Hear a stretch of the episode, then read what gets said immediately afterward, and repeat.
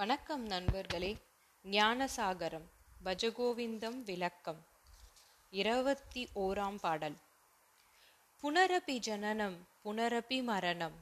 புனரபி ஜனனி ஜடரே சயனம். இஹ சம்சாரே பகுதூஸ்தாரே. கிருபயா பாரே பாஹி முராரே. கடலின் கரை மணல் எண்ணின் குறையவாம். நமதிடர் பிறவிகள் காண்கையிலே கடல் நிறத்தேவா கருணை சொரிவாய் முக்தி அளிப்பாய் சரணடைந்தேன். ஏ பகவானே இந்த சம்சாரமாகிய சமுத்திரம் கடக்க முடியாதது.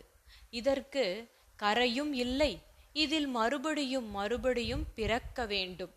இறக்க வேண்டும் மறுபடியும் பிறக்க வேண்டும். இப்படி முடிவில்லா பிறத்தல் இறத்தலாகிய சிக்கலான சூழலிலிருந்து இறைவா கருணையுடன் நீதான் கரை சேர்க்க வேண்டும். பிறத்தல் இறத்தல் இல்லா முக்தி நிலை அளிக்க வேண்டும். இப்பாடலில் சங்கரர் பிறவிகளின் சுழற்சியினை பற்றியும் அச்சுழற்சியினின்று விடுதலை பெறுதல் பற்றியும் விசாரணை செய்கிறார். உயிர் பிறந்து இறந்து மீண்டும் பிறந்து எண்ணற்ற சுழற்சியில் சிக்கித் தவிக்கிறது.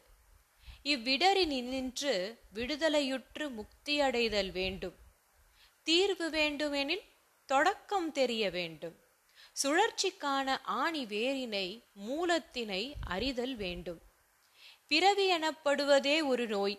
அந்நோய் தீர வேண்டுமெனில் அந்த நோய் ஏன் ஏற்பட்டது என அறிதல் வேண்டுமல்லவா? நம் வினையின் எதிரொலிதானே பிறப்பும் இறப்பும். பெரியவர்கள் பிறவிகளின் அடிப்படையை பற்றி சொல்லுங்கால் மூன்று நிலையை சொல்லுவார்கள்.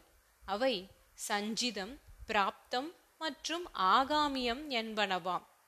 சஞ்சிதம் முந்தைய வினைகளின் மொத்த தொகுப்பு. பிராப்தம் சஞ்சிதத்தின் பகுதி. இப்பிறவியில் சேர்வது ஆகாமியம். அதாவது அறிவின்மையால் சேரும் புதிய வினைகள். வினைகளுக்கு காரணம் என்ன? நினைவுகளும் அதன் முற்றிய நிலையான செயல்களும் தானே நினைவுகளின் கூடாரம். அதுதானே மனது. மனம் என்பது ஆன்ம வடிவின் அதிசய சக்தி. மனதுக்கென தனி வடிவில்லை. நினைவுகளை நீக்கி பார்த்தால் மனம் என ஒன்றுமே இருக்காது. முக்தியடைய எதையுமே செய்ய வேண்டும். மனம் அடங்கினாலும் போதும் தேவையற்ற நினைவுகள் அடங்கிவிடும்.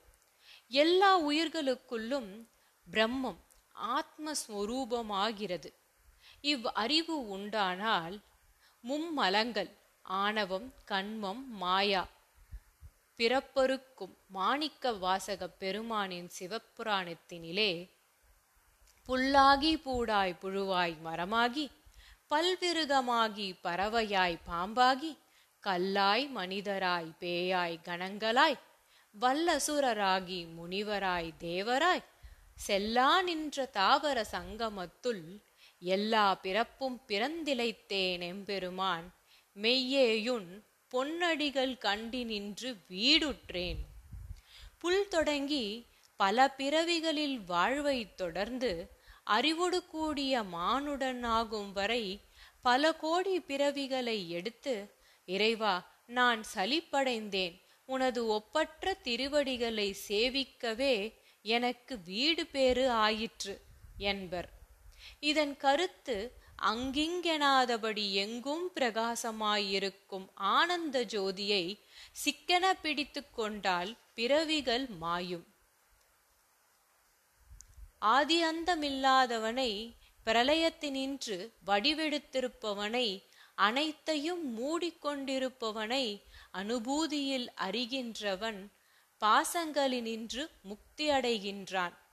இதையே வள்ளுவ பெருந்தகையும் பிறவி பெருங்கடல் நீத்துவார் நீந்தார் இறைவனடி சேராதார் என்பர். அதாவது விருப்பு வெறுப்பற்ற பரம்பொருளை சரணடைந்தவர்கள் பிறப்பு இறப்பு பிறப்பு என்னும் பிறவிச் சூழலினின்று விடுபடுவர். இக்கருத்தையே பட்டினத்தடிகளும் நான் எத்தனையோ ஊரினில் வீடுகளில் பிறந்து விட்டேன் என்னை பல தாயார் பெற்றனர். அவர்கள் பல பெயர்களை இட்டு பிறவிதோறும் அழைத்தனர். இவ்வாறு பல பிறவிகளில் பிறந்து இறந்து பிறத்தலை காண்பதும் உனக்கொரு விளையாட்டோ? என உரிமையுடன் பரம்பொருளை வேண்டி பிறவிச் சூழலினின்று விடுதலை தர வேண்டுவார். மாணிக்கவாசகர் புணர்ச்சிப்பத்தினிலே சிவநாமத்தை தேவர்கள் எல்லாரும் சொல்லி போற்றுகின்றனர். அவன் சொல்லும் கொ- அப்பால் உள்ள ஜோதி அவன் பேரானந்த வடிவம் ஜீவ போதத்தை இழந்து வயமாவது எப்போது? என பேரானந்த ஜோதியினை வேண்டுவார். ஞானபூமி ஏழிற்கும் தந்தையும் தாயும் ஆனவனே என்னை ஆட்கொண்ட பித்தா பிறவி நோய்க்கு மருந்தே அமிர்த தாரையே ஞான ஜோதியே என்று எப்பொழுதும் துதித்து இறைவனது திருவடித் தாமரையை ஆராய்ந்து அணுகுவது எப்போதோ என கதறுவார். மேற்கண்ட அருளாளர்களின் ஞான பெருக்கினின்று தெளிவது யாதென்றால் பிறவிச் சூழலினின்று விடுதலையுற வழி பெம்மானின் திருவடிகளை மட்டுமே சிக்கன பிடித்து சரணாகதி அடைதல் மட்டுமே. நன்றி நண்பர்களே.